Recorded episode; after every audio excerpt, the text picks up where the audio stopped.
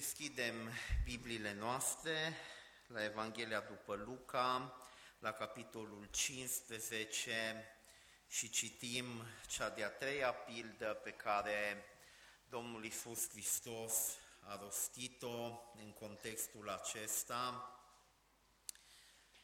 Este contextul în care cărturarii, fariseii stăteau pe margine și bombăneau și cârteau și spuneau, omul acesta primește pe păcătoși și mănâncă cu ei. Și Domnul Iisus Hristos nu intră cu ei într-o confruntare directă, dar spune cuvântul, le-a spus pilda aceasta. Și urmează primele două pilde și apoi versetul 11 continuă și spune, El a mai zis, și urmează cea de-a treia pildă pe care o vom citi în continuare. Citim jumătate din pilda aceasta până la versetul 24. El a mai zis, un om avea doi fii. Cel mai tânăr din ei a zis tatălui său, Tată, dăm partea de avere ce mi se cuvine. Și tatăl le-a împărțit averea. Nu după multe zile, fiul cel mai tânăr a strâns totul și a plecat într-o țară depărtată, unde și-a risipit averea, ducând o viață destrăbălată. După ce a cheltuit totul, a venit o foamete mare în țara aceea și el a început să ducă lipsă. Atunci s-a dus și s-a lipit de unul din locuitorii țării aceleia, care l-a trimis pe ogoarele lui să-i păzească porcii. Mult ar fi dorit să se sature cu roșcovele pe care le mâncau porcii, dar nu îi le dădea nimeni. Și a venit în fire și a zis, câți argați ai tatălui meu au belșug de pâine, iar eu mor de foame aici. Mă voi scula Mă voi duce la tatăl meu și voi zice, Tată, am păcătuit împotriva cerului și împotriva ta și nu mai sunt vrednic să mă chem fiul tău. Fă-mă ca pe unul din argații tăi. Și s-a sculat și a plecat la tatăl său. Când era încă departe, tatăl său l-a văzut și s-a făcut milă de el. A alergat de a căzut pe grumazul lui și l-a sărutat mult. Fiul i-a zis, Tată, am păcătuit împotriva cerului și împotriva ta, nu mai sunt vrednic să mă chem fiul tău. Dar tatăl a zis robilor săi, aduceți repede haina cea mai bună și îmbrăcați-l cu ea. Puneți un inel în deget și încălțăminte în picioare Aduceți vițelul cel îngrășat și tăiați-l, să mâncăm și să ne veselim, căci acest fiu al meu era mort și a înviat, era pierdut și a fost găsit și au început să se veselească. Acesta este cuvântul Domnului. Amin. Doamne, privește cu milă la noi în seara aceasta privește cu milă la mine și la fiecare persoană din locul acesta. Ne-am adunat aici, Doamne, pentru că avem nevoie de Tine. Și, în mod deosebit, în momentele care urmează, avem nevoie de cuvântul Tău.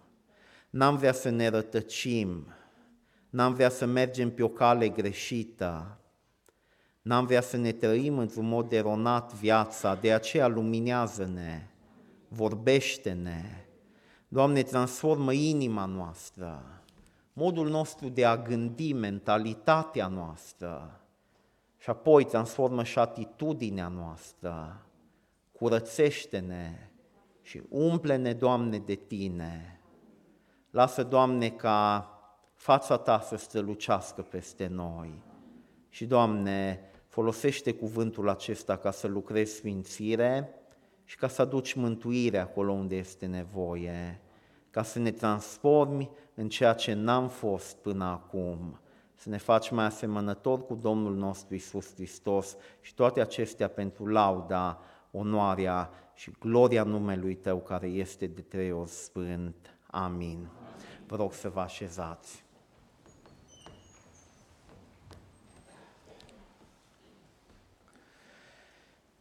Așa cum vă spuneam înainte de a citi textul, vameșii și păcătoșii se apropiau de Domnul Isus Hristos ca să-L asculte.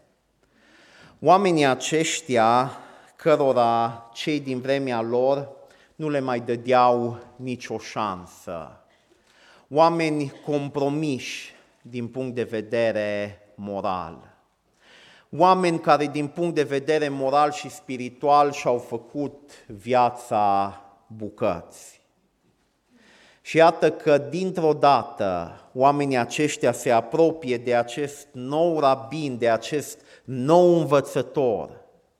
Și spre deosebire de toți învățătorii și predicatorii pe care i-au ascultat până atunci, ei simt și știu că omul acesta, învățătorul acesta, are ceva chiar și pentru ei. Din păcate însă, această apropiere a vameșilor și a păcătoșilor de Domnul Isus Hristos, în loc să producă bucurie, produce necaz, produce tulburare. Și fariseii și cărturarii cârteau și ziceau, omul acesta primește pe păcătoși și mănâncă cu ei. Vedeți, din perspectiva lor și din perspectiva lor, Dumnezeu îi iubea pe oameni. Dumnezeu iubea omenirea. Da, și din perspectiva lor, Dumnezeu era acela care îi căuta pe oameni, dar din perspectiva lor, Dumnezeu nu căuta orice fel de oameni. Și Dumnezeu îi căuta și Dumnezeu dorea să se apropie de cei care sunt neprihăniți de cei care împlinesc poruncile lor. Și fariseii și cărturarii și uh, toată lumea religioasă a vremii credeau că Dumnezeu de aceștia este interesat. Cu ei are planuri. Așa că atunci când vine acest nou învățător, Iisus din Galileea, îi nedumerește, și prin faptul că se apropie de cei păcătoși, pur și simplu îi tulbură. Și din perspectiva lor, învățătorul acesta nu mai împlinește voia lui Dumnezeu. Și Domnul Iisus Hristos nu intră cu ei într-o confruntare directă teologică, ci așa cum a făcut-o de atâtea ori. Și cât de minunată este înțelepciunea Domnului nostru Iisus Hristos să privim la El și să învățăm și să știm cum să reacționăm în fiecare situație. Domnul Iisus Hristos le răspunde prin niște pilde. Și am studiat primele două pilde. Și primele două pilde au de-a face cu un păstor care și-a pierdut o oaie. Și spune Domnul Iisus Hristos, voi, dacă ați fi fost în locul păstorului, ce ați fi făcut? Care păstor, spune el, care are o sută de oi și pierde una dintre ele, nu se duce și nu o caută? Și apoi avem o femeie, se pare mai săracă, ce are 10 bani de argint, 10 dracme și pierde una dintre ele. Și din nou Domnul pune problema sub forma unei întrebări și spune, voi, dacă ați fi așa sărași, ați pierde a zecea parte din bani, Ați merge, ați căuta, ați mătura și nu v-ați lăsa până când n-ați găsit banul. În același fel, spune Domnul Isus Hristos. Tatăl Ceresc îi caută pe păcătoșii care sunt pierduți și în Matei, capitolul 19, versetul 10 este uh, unul din versetele principale ale Evangheliei după Luca, îl găsim pe Domnul Iisus Hristos în casa lui Zacheu și el spune, pentru că Fiul omului a venit să caute și să mântuiască ce? Ce era pierdut? Dumnezeu îi caută pe cei pierduți Și m-a trimis pe mine, Fiul Lui, spune Domnul Isus Hristos, să-i caut și asta fac când mă apropii de vame și de păcătoși. Asta fac atunci când intru în casa lui Zacheu. Și vedeți, Domnul Isus Hristos ar fi putut să se oprească la cele două pilde. N-ar fi fost suficient de clar mesajul? Însă versetul 11 ne spune că Domnul face o pauză și apoi, uitați cum continuă, El a mai zis. Cu alte cuvinte, încerc, dacă n-ați înțeles până acum, hai să vă explic și din perspectiva asta. Și și noi când căutăm să explicăm cuiva ceva, spunem, uite așa și așa și ne uităm câteodată și ni se pare că omul nu prea pricepe.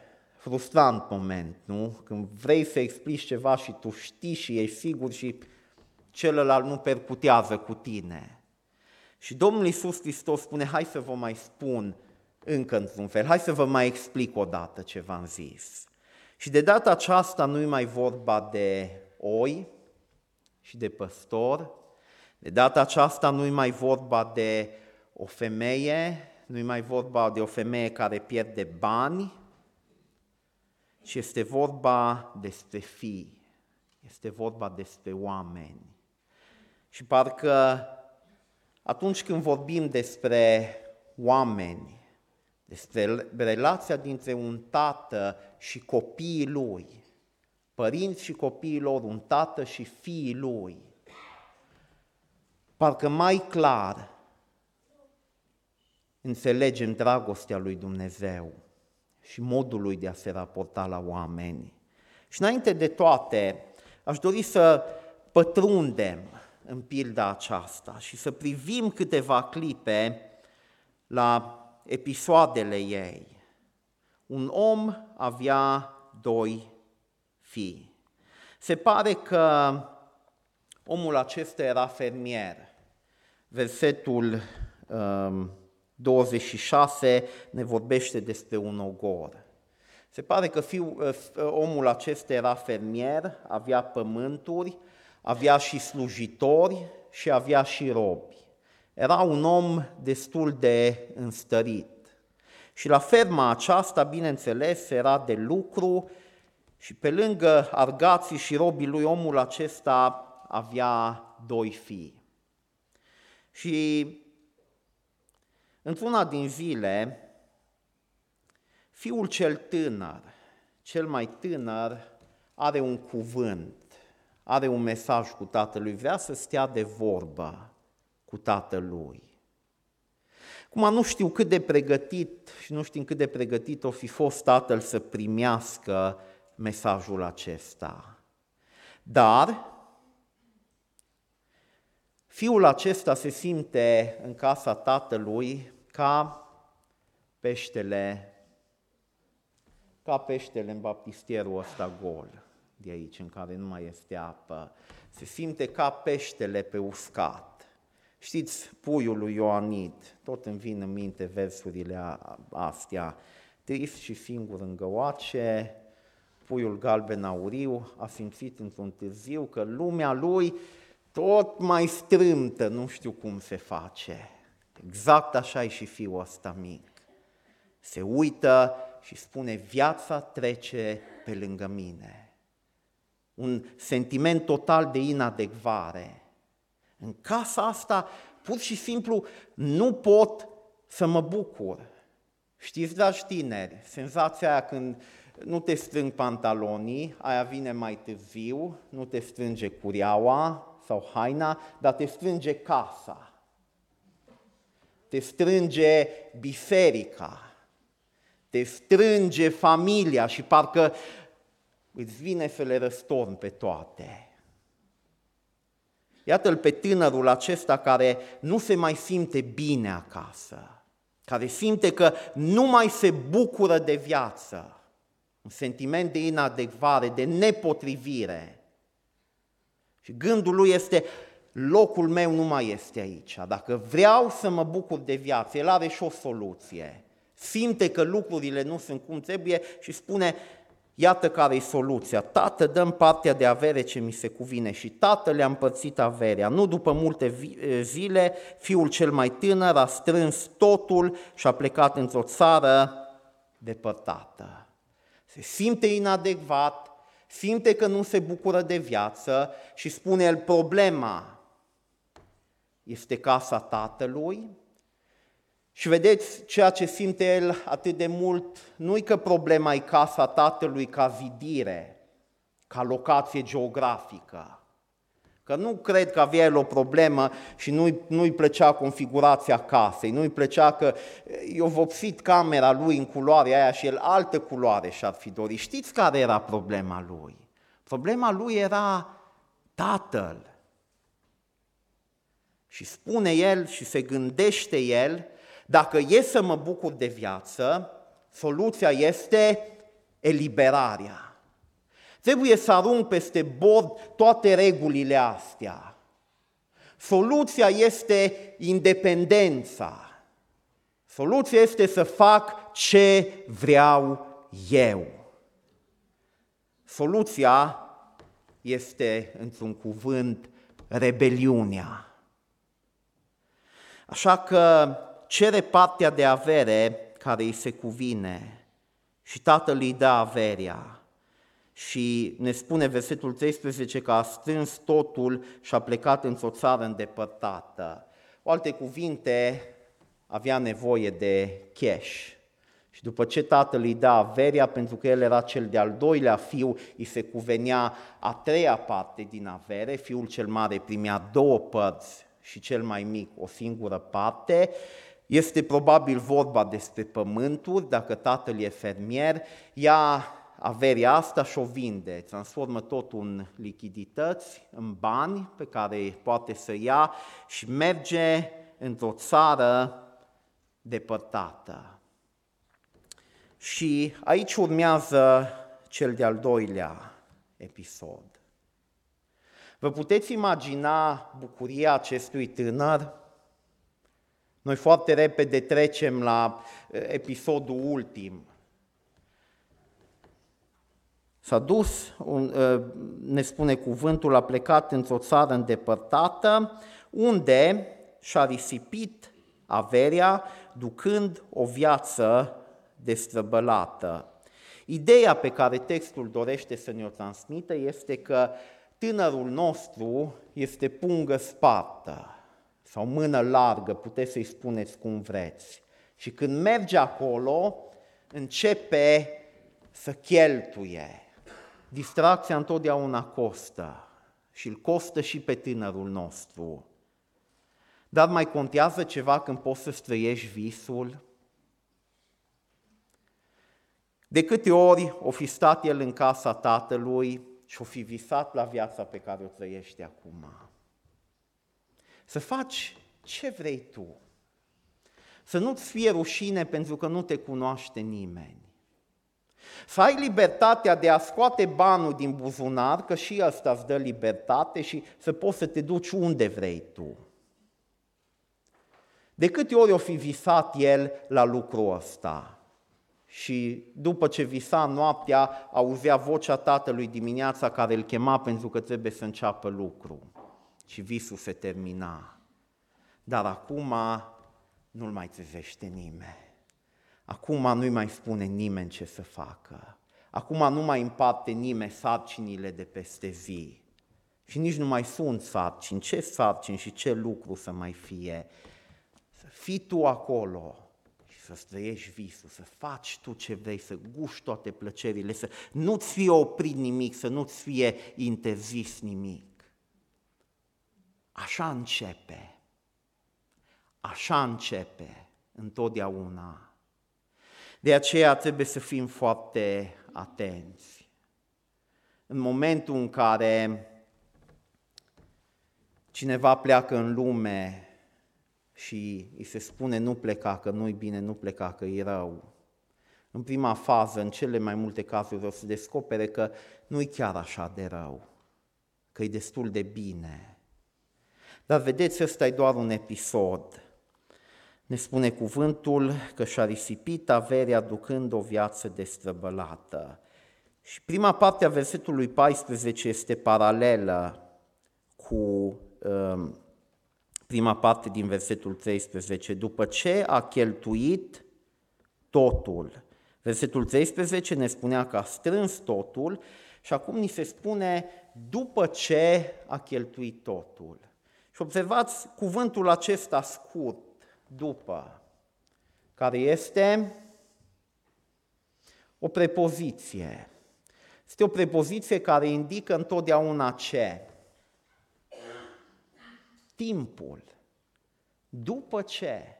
Da, a fost o etapă în care a fost frumos. Da, a fost o etapă în care și-a trăit visul.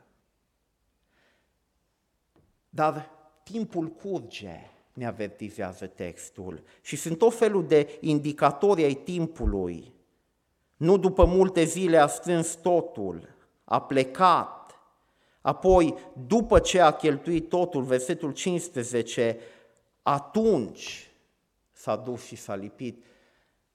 Textul ne avertizează că timpul curge. Știți, de atâtea ori și la fel face și tânărul acesta, când ne facem socotelile cu viața noastră, așa socotel facem ca și cum lucrurile o să rămână cum sunt acum. Și uităm că suntem limitați. Timpul vieții noastre este limitat. Și averia tânărului este limita, limitată. A strâns totul, îi se părea că e un sac fără fund, a plecat și a cheltuit totul. Vine ziua în care resursele se termină și pe care el n-a mai socotit-o. Da, ne cheltuim și nu ne cheltuim doar banii, ci ne cheltuim și viața. Și ne spune cuvântul că nu doar că resursele lui se termină, dar vedeți, el merge într-un loc în care vrea să fie el stăpânul lui și vrea să fie independent, însă textul spune că a venit o foamete mare în țara aceea și el a început să ducă lipsa. O, da, s-a crezut el stăpân pe viața lui, dar nu el controlează când vine o foamete, când vine un moment de restriște. Și în țara aceea vine o foamete. Nu, nu știu dacă unora dintre dumneavoastră vă rezonează cu ceva cuvântul foamete. Generația mea, generația mea n-a suferit din perspectiva asta. Poate că cei care sunteți mai în vârstă ați trecut și prin etape și prin perioade de felul acesta. Generația mea nu a avut cât au generațiile de acum. Eu mi-amintesc, n-a fost vorba niciodată să nu avem de mâncare. Întotdeauna am avut de mâncare, dar nici nu am avut de mâncare să mânci până să te saturi, să te umfli. Mi-amintesc, de exemplu, când mâncam pâine cu pateu. Întotdeauna mi se părea că e așa de subțire pateu pe pâine, așa de subțire. Și aveam pe sora mea mică și tați în general au o slăbiciune așa pentru fete și mai ales cum era, nu știu Gabi, tu cum ești, nu știu, tata avea parcă o slăbiciune, așa zic eu, pentru ea și Ana tot timpul se uita la el așa cu o față și zicea, tati, mie să-mi pui mai gros. și stăteam și îmi venea să mor acolo. Și tăiam șunca afumată vara la vinga, ce vremuri, nu cumpăra, măicuța nu cumpăra mezeluri niciodată. Și ne spunea, ați venit aici, carnea se mănâncă doar duminică, carnea din supă. Nu era altă carne, altă friptură pe lângă. Ce slab eram pe vremea aia și ce bine era. Dar tăiam șunca aia și erau bucăți și cu slănină și erau și bucățile alea roșii frumoase cu carne. Și mie mi se părea că așa e drept să mânci și cu carne, dar să mânci și cu grăfime. Și bineînțeles că Ana mânca doar cu carne. Uh, au fost vremuri frumoase, au fost vremuri frumoase. N-am dus lipsă, n-a fost foamete niciodată, slavă Domnului, întotdeauna am avut de mâncare, dar generațiile dinaintea mea au dus-o mai greu și dumneavoastră știți lucrul ăsta, nu trebuie să vi-l explic eu. Bunicii noștri au dus-o mai greu, apoi a fost ceva mai bine, dar tot mult mai greu. Și acum cei care vin după noi, uh, o, duc, o duc mai bine. Să explic eu cuiva că, acum că nu poți să-ți pui pateu cât de gros vrei, că nu e suficient. Uh, dar textul ne spune că omul ăsta și-a risipit resursele, și deși el crede că e stăpân, nu conduce circumstanțele și a venit o foamete mare în țara aceea și când venea câte o foamete în Palestina de atunci era cumplit. Când nu ploua și nu creșteau grânele și oamenii n-aveau recolte și pur și simplu mureau de foamete. A venit o foamete mare în țara aceea și el a început să ducă lipsa. Vedeți, este o progresie aici. Și lucrurile merg tot mai rău și tânărul nostru nu mai se redresează. Este el încă independent? Este, face ce vrea el. Dar cum? Cine îl oprește? Îi stăpânul lui. Face ce vrea el în țara aia. Dar așa e că una e să faci ce vrei tu când punguța e plină, când te trage în jos, ei, și alta e să poți să faci ce vrei tu cu sărăcia ta. Aia e un pic mai diferit. Îți împarți tu sărăcia cum vrei tu ți organizezi. Foametea, lipsa de îmbrăcăminte, lipsa hranei, o aranjezi în frigider și nu-ți spune nimeni cum să o faci. Și dintr-o dată tânărul nostru începe să se gândească, că n-a fost, poate a fost un pic enervant în casa tatălui, dar totuși era și bine. Acum nu-l mai cheamă nimeni la muncă, nu-l mai scoală nimeni de dimineață, dar nu-l mai cheamă nimeni nici la masă. Acum nu mai împarte nimeni sarcinile de peste zi și spune tu asta ai de făcut. Dar nu-i mai dă nimeni niciun bănuț. Vedeți, el crede că independența și libertatea sunt bunul absolut și că asta îl vor face fericit. Și iată-l în libertate, ducând lipsă. Și versetul 15 ne arată următorul episod. Atunci s-a dus și s-a lipit de unul din locuitorii țării aceleia, care l-a trimis pe ogoarele lui să-i păzească porcii. N-am observat până acum când am studiat textul acesta, cuvântul din versetul 15, atunci s-a dus și s-a, s-a lipit. S-a lipit. El a plecat departe de tatălui într-o țară îndepărtată și a spus, nu-l mai suport, nu mai vreau aici,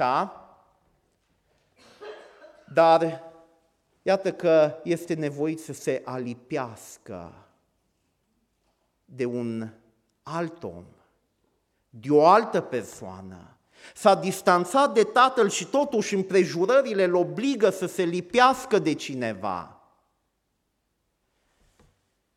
Și omul acesta l-a trimis pe ogoarele lui, dar nu ca tatăl, care îl trimitea, și tatăl îl trimitea pe ogor, și tatăl împărțea sarcinile slujitorilor, dar omul acesta îl trimite la o slujbă degradantă, să-i păzească porcii. Mult ar fi dorit el să se sature cu roșcovele pe care le mâncau porcii, dar nu îi le dădea nimeni.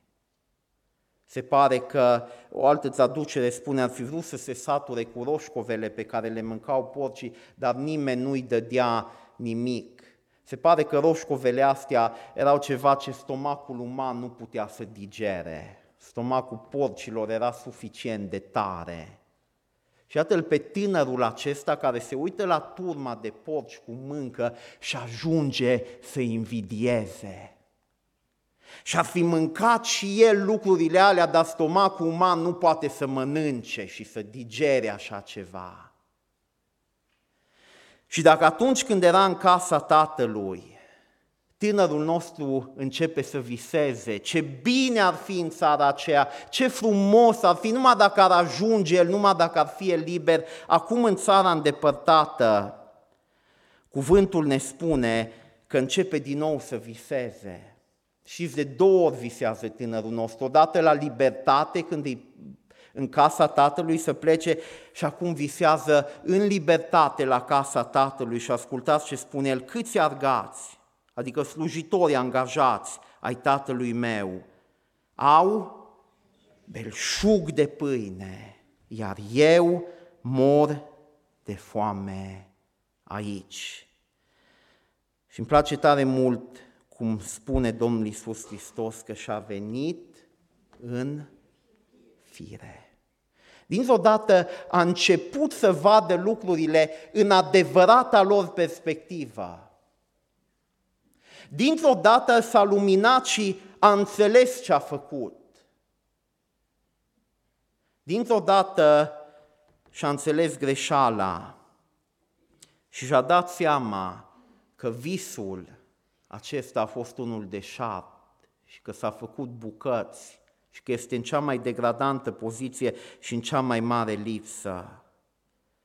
Și acum, odată ce și-a dat seama de lucrul ăsta, are o singură dorință. Mă voi scula, mă voi duce la tatăl meu și voi zice, Tata, am păcătuit împotriva cerului și împotriva ta, nu mai sunt vrednic să mă chem fiul tău. Și observați, el nu spune, fă-mă ca pe unul din sclavii, ca pe unul din robii tăi, ci fă-mă ca pe unul din argații tăi. Este posibil ca el să se gândească că tatăl îl va angaja ca argat, ca slujitor și în timp va câștiga banii și va putea poate să recupereze partea de avere care a risipit-o și lucrurile să le aranjeze în felul acesta. Și ne spune versetul 20 că s-a sculat și a plecat la tatăl său. Ce călătorie! Ce călătorie! Diferită de prima, așa Cum o fi zburat la prima călătorie. Nu-ți trebuie multe lucruri când ai bani, nu? Că le cumperi pe toate, dar nu o să umbli cu lucrurile după tine când tu ai bani și îți permiți să le cumperi. Și acum vine și cine știe cum arată? Cine știe cum miroase după ce o fi stat la porci? Stat între porci atâta vreme. N-are timp să-și ia haine noi. Vine desculț, ne spune textul. Vine lihnit de foame. Și vine, dar marea lui problemă acum nu-i mai foamea, parcă nici nu mai simte foamea. Și pe măsură ce se apropie de casă, îl încearcă tot felul de gânduri. Și un singur lucru, o singură întrebare are pe minte. Ce va zice? Ce va zice? Ce va face? Și toate posibilitățile îi se deschid înainte. Dar ceea ce se întâmplă, posibilitatea asta sigur că la ea nu se gândește. S-a sculat și a plecat la tatăl său. Când era încă departe, tatăl său l-a văzut, i s-a făcut milă de el, a alergat de a căzut pe grumazul lui și l-a sărutat mult. Acum, nu vreau să romanțez prea mult aici, cum se uita tatăl și punea mâna streșină și se uita peste ochi dacă îi sau nu el. Nu-i cazul să fac lucrul acesta. Aș putea să o fac, dar nu-i cazul.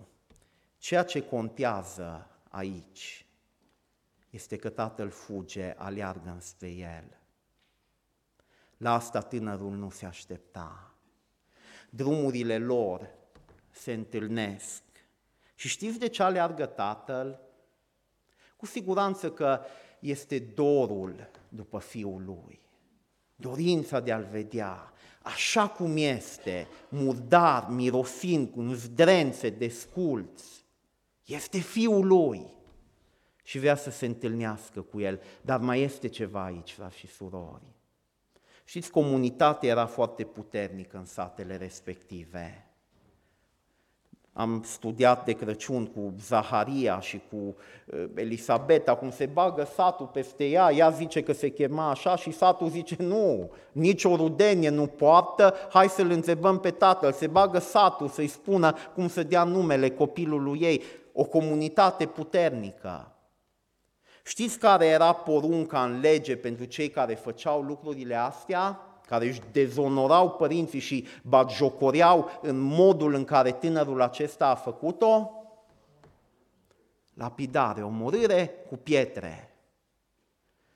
Și comunitatea e puternică și nu trebuie decât un tânăr din ăsta sătean, un pic mai mânios și mai curajos, care să arunce primul cu piața. Vă amintiți cu Ștefan? Când au auzit ei cum vorbea îi tăia la inimă, au scrâșnit și nu mai au avut niciun control, l-au luat, l-au dus și l-au omorât cu pietre în furia lor. Nu trebuia decât ca unul, doi să înceapă să arunce cu pietre pentru ca tot satul să-l ia și să-l tirască și acolo ar fi fost sfârșitul. Așa că ceea ce tatăl face aici este nu doar că vrea să se întâlnească cu fiul lui, pentru că este fiul lui, dar trebuie să-și protejeze fiul. Trebuie să se asigure că nu vor ajunge alții înaintea lui ca să arunce cu pietre înspre el. De acum încolo, dacă cineva aruncă cu pietre înspre el, îl va lovi mai întâi pe tatăl lui. Și mai este ceva și asta vom vedea duminica viitoare. Știți de cine mai trebuie să-l păzească? Trebuie să se mai asigure că nu ajunge cineva înaintea lui fratele cel mare. Așa că tatăl fuge și îl întâmpină și fiul își pregătește spiciul ca un copil emoționat la montajul de Crăciun, la programul de Crăciun. Și avea să-l zică cât l-o fi repetat el, cât l-o fi șlefuit, cât l-o fi schimbat pe drum, nu, nu, nu, așa nu-i bine. Poate asta îl supără. Nu, nu, hai să spun altcumva. Nici așa nu-i bine dar e un speech care nu se termină niciodată pentru că tatăl spune aduceți repede haina cea mai bună și îmbrăcați-l cu ea, puneți un inel în degete și încălțăminte în picioare. Prin toate obiectele astea vestimentare, tatăl declară că îl acceptă că îl primește, că îl repune în drepturi, îi dă haina, îi dă inelul și dă încălțăminte. Robii n-aveau niciodată încălțăminte pe vremea aceea, sclavii. Fii însă aveau încălțăminte și mai mult decât atât. Spune tatăl, aduceți vițelul cel îngrășat și tăiați-l să mâncăm și să ne veselim. Pe vremea aceea nu se mânca carne la orice masă, că tot am vorbit de uh, lucruri din astea. Vițelul cel îngrășat era doar pentru ocazii speciale. Cine știe, o fi fost pentru nunta fiului cel mare, nu putem să știm. Ideea e că în bucuria de a se întâlni cu fiul cel mic, tatăl taie vițelul cel îngrășat. Și vedeți, nici în cel, nici în cel mai îndrăzneț vis al lui, Tânărul nu s-ar fi gândit că se întâmplă asta. Întrebarea lui era, mă primește sau mă dă afară? Mă primește sau mă dă pe mâna comunității ca să mă judece? O să mă mustre aspru?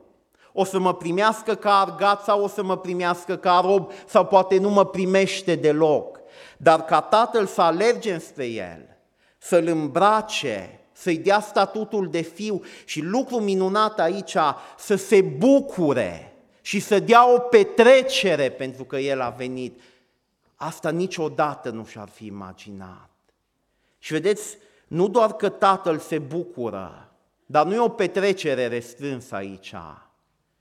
Când comunitatea, vă ziceam eu de sat, când satul află că s-a tăiat vițelul cel îngrășat, oprește-i dacă mai poți. Și scopul nici nu era să-i oprească. Scopul era al tatălui să știe tot satul, toată comunitatea, că fiul lui a venit, că este sănătos și bine, acest fiu al meu era mort și a înviat, era pierdut și a fost găsit. Și au început să se veselească. Acesta este Dumnezeul nostru.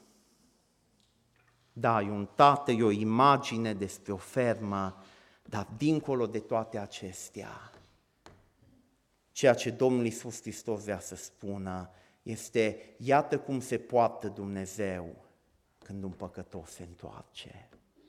Iată, spre deosebire de ceea ce credeți voi, iată care este atitudinea lui Dumnezeu când un păcătos se pocăiește și vine înapoi acasă.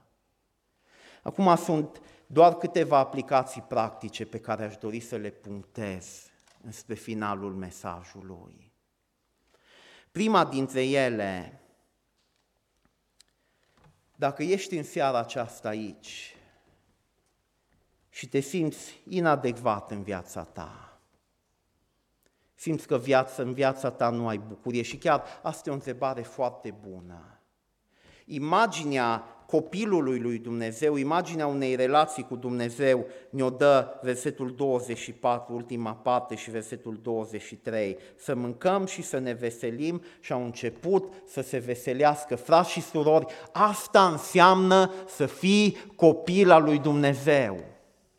Este o spăț, este veselie, este satisfacție, este împlinire, este petrecere petrecere bună, că sunt tot felul de petrecere, asta e o petrecere bună, este un ospăț.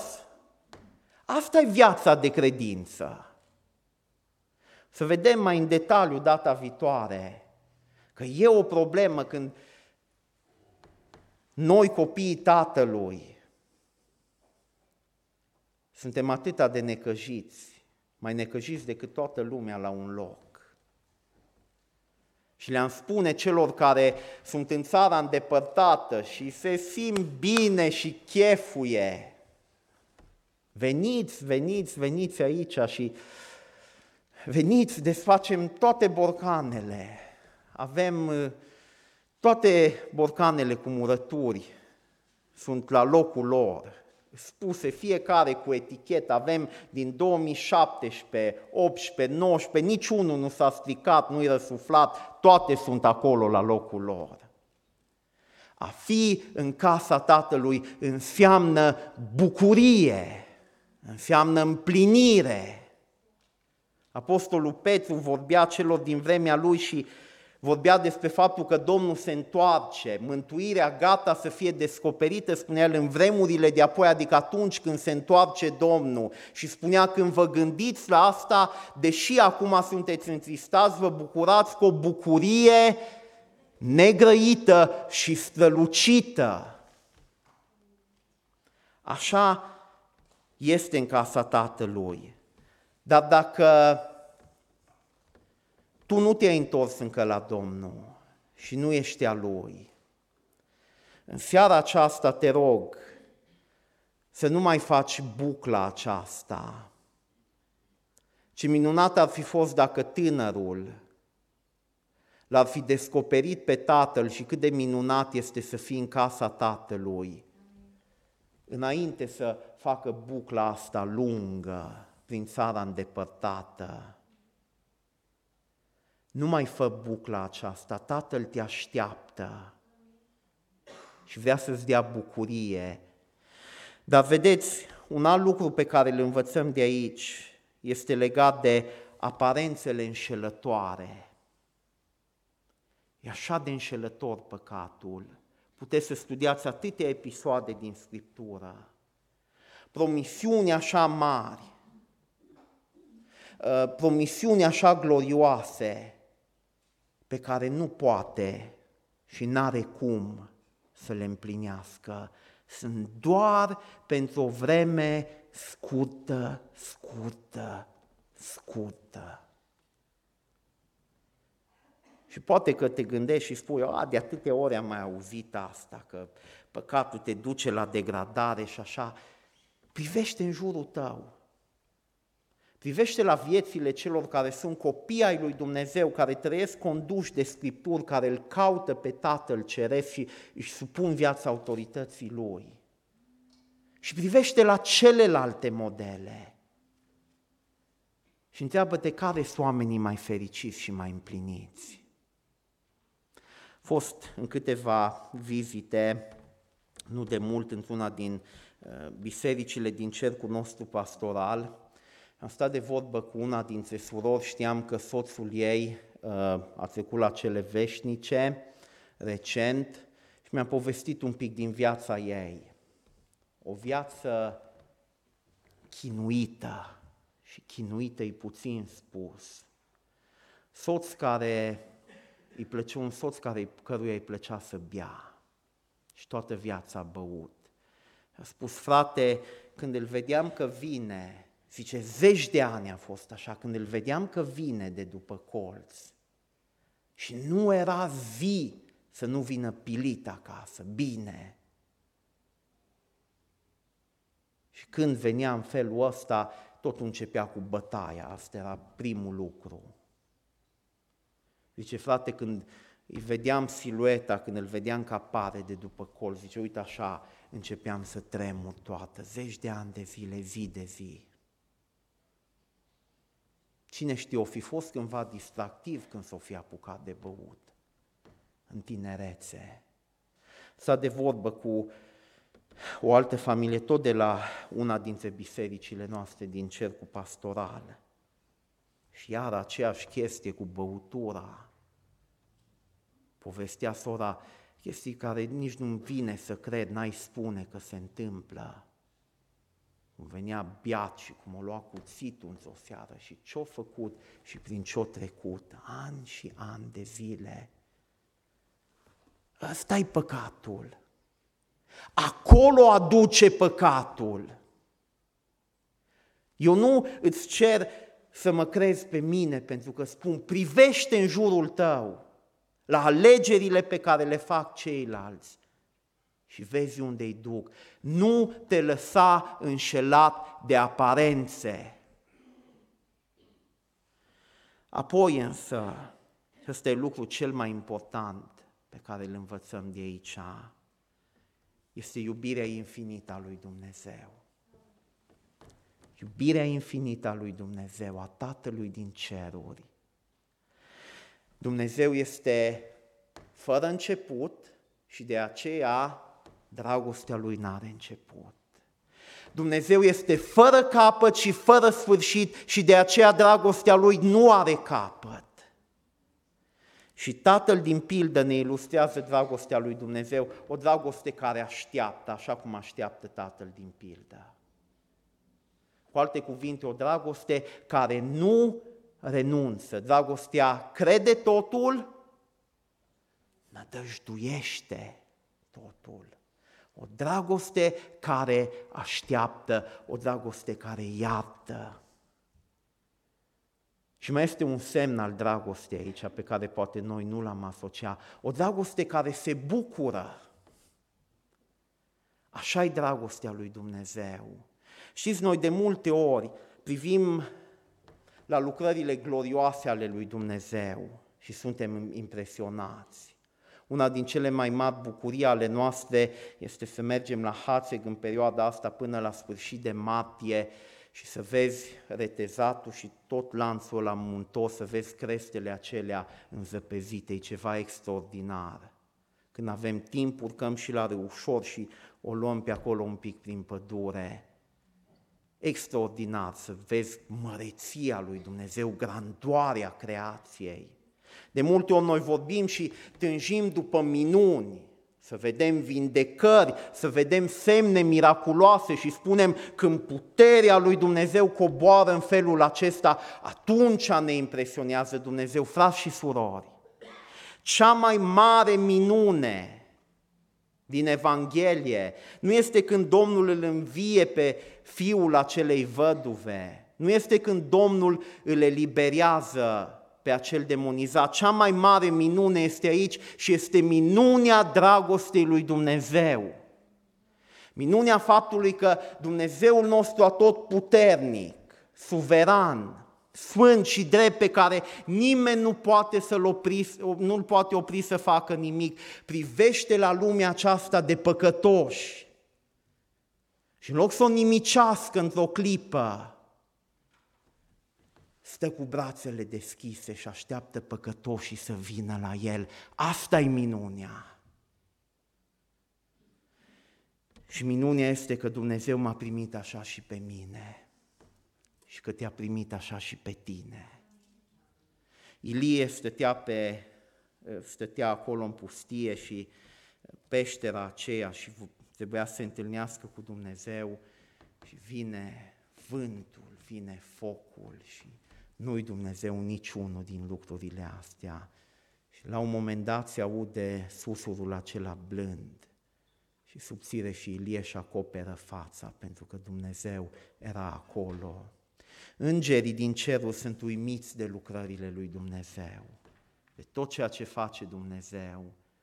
Dar Apostolul Petru ne spune că îngerii, făpturile acestea minunate, citiți despre îngeri să vedeți ce putere are un singur înger să omoare într-o singură noapte peste o sută de mii de oameni. Făpturile acestea glorioase, așezate în locurile cerești, se minunează de un lucru. Știți de ce se minunează? De Evanghelie, de taina Evangheliei. Privesc și ar dori să cunoască ar dori să pătrundă un pic mai adânc, să înțeleagă mai adânc ce face Dumnezeul lor când își trimite Fiul să moară pentru creaturile astea ca noi falimentare și păcătoase. De ce face asta? Iată ce îi fascinează pe îngeri. Și mă întreb dacă ne mai fascinează și pe noi.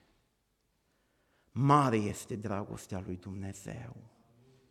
Dumnezeu este infinit și infinită este și dragostea Lui. Dragostea aceea cu care ne-a primit pe fiecare. Mă rog ca în fiecare zi să ne bucurăm de ea, să fim fascinați de ea. Și frați și surori, să-i chemăm și pe alții, să-i cuprindem și pe alții. Veniți, spune una dintre cântările noastre, veniți cântați, căci Dumnezeu mult ne-a iubit, săltați cu toți că în harul său El ne-a iubit. Din somnul morții vă treziți, mila îndurarea Lui vestiți. Veniți cântați că Dumnezeu mult ne-a iubit. Și ultimul lucru pe care l-aș puncta, poate că ești în casa Tatălui și regulile ți se par sau încep să ți se pară prea strâmte se pare că îți limitează bucuria, că nu poți să te bucuri pe deplin când viața ta e așa de reglementată. Și câteodată privim la legile lui Dumnezeu și spunem, mm, parcă prea ne limitează. Mă rog Domnului ca în seara aceasta să ne deschidă ochii și la fel, fel ca fiul cel mic să vedem dragostea infinită a Tatălui care ne primește. Și odată ce fiul cel mic înțelege dragostea aceasta infinită, mai înțelege automat un lucru, că tot ceea ce îi poruncește și îi cere Tatăl, îi cere din dragoste. Tot ceea ce îi poruncește Tatăl este pentru binele Lui, pentru protecția Lui, pentru binecuvântarea Lui. Vă imaginați cum au, au curs zilele mai departe? Fiul își amintește, știe cine era ce zdrențăros era, ce mizerabil era când a venit și tatăl l-a îmbrățișat și l-a strâns. Cum să nu se încreadă acum în tatăl? Cum să nu împlinească cuvântul cu bucurie? Cum să nu înțeleagă că tot ceea ce Tatăl îi cere este ca să-L binecuvânteze și mai mult. Frați și surori, așa e cu toate poruncile cuprinse în Scriptura. Am fost prinși și noi în îmbrățișarea aceasta Tatălui. Noi nu împlinim poruncile ca să ne mântuim, să ne câștigăm mântuirea. Tatăl ne-a primit și ne-a îmbrățișat. Dar avem încredere în Tatăl nostru.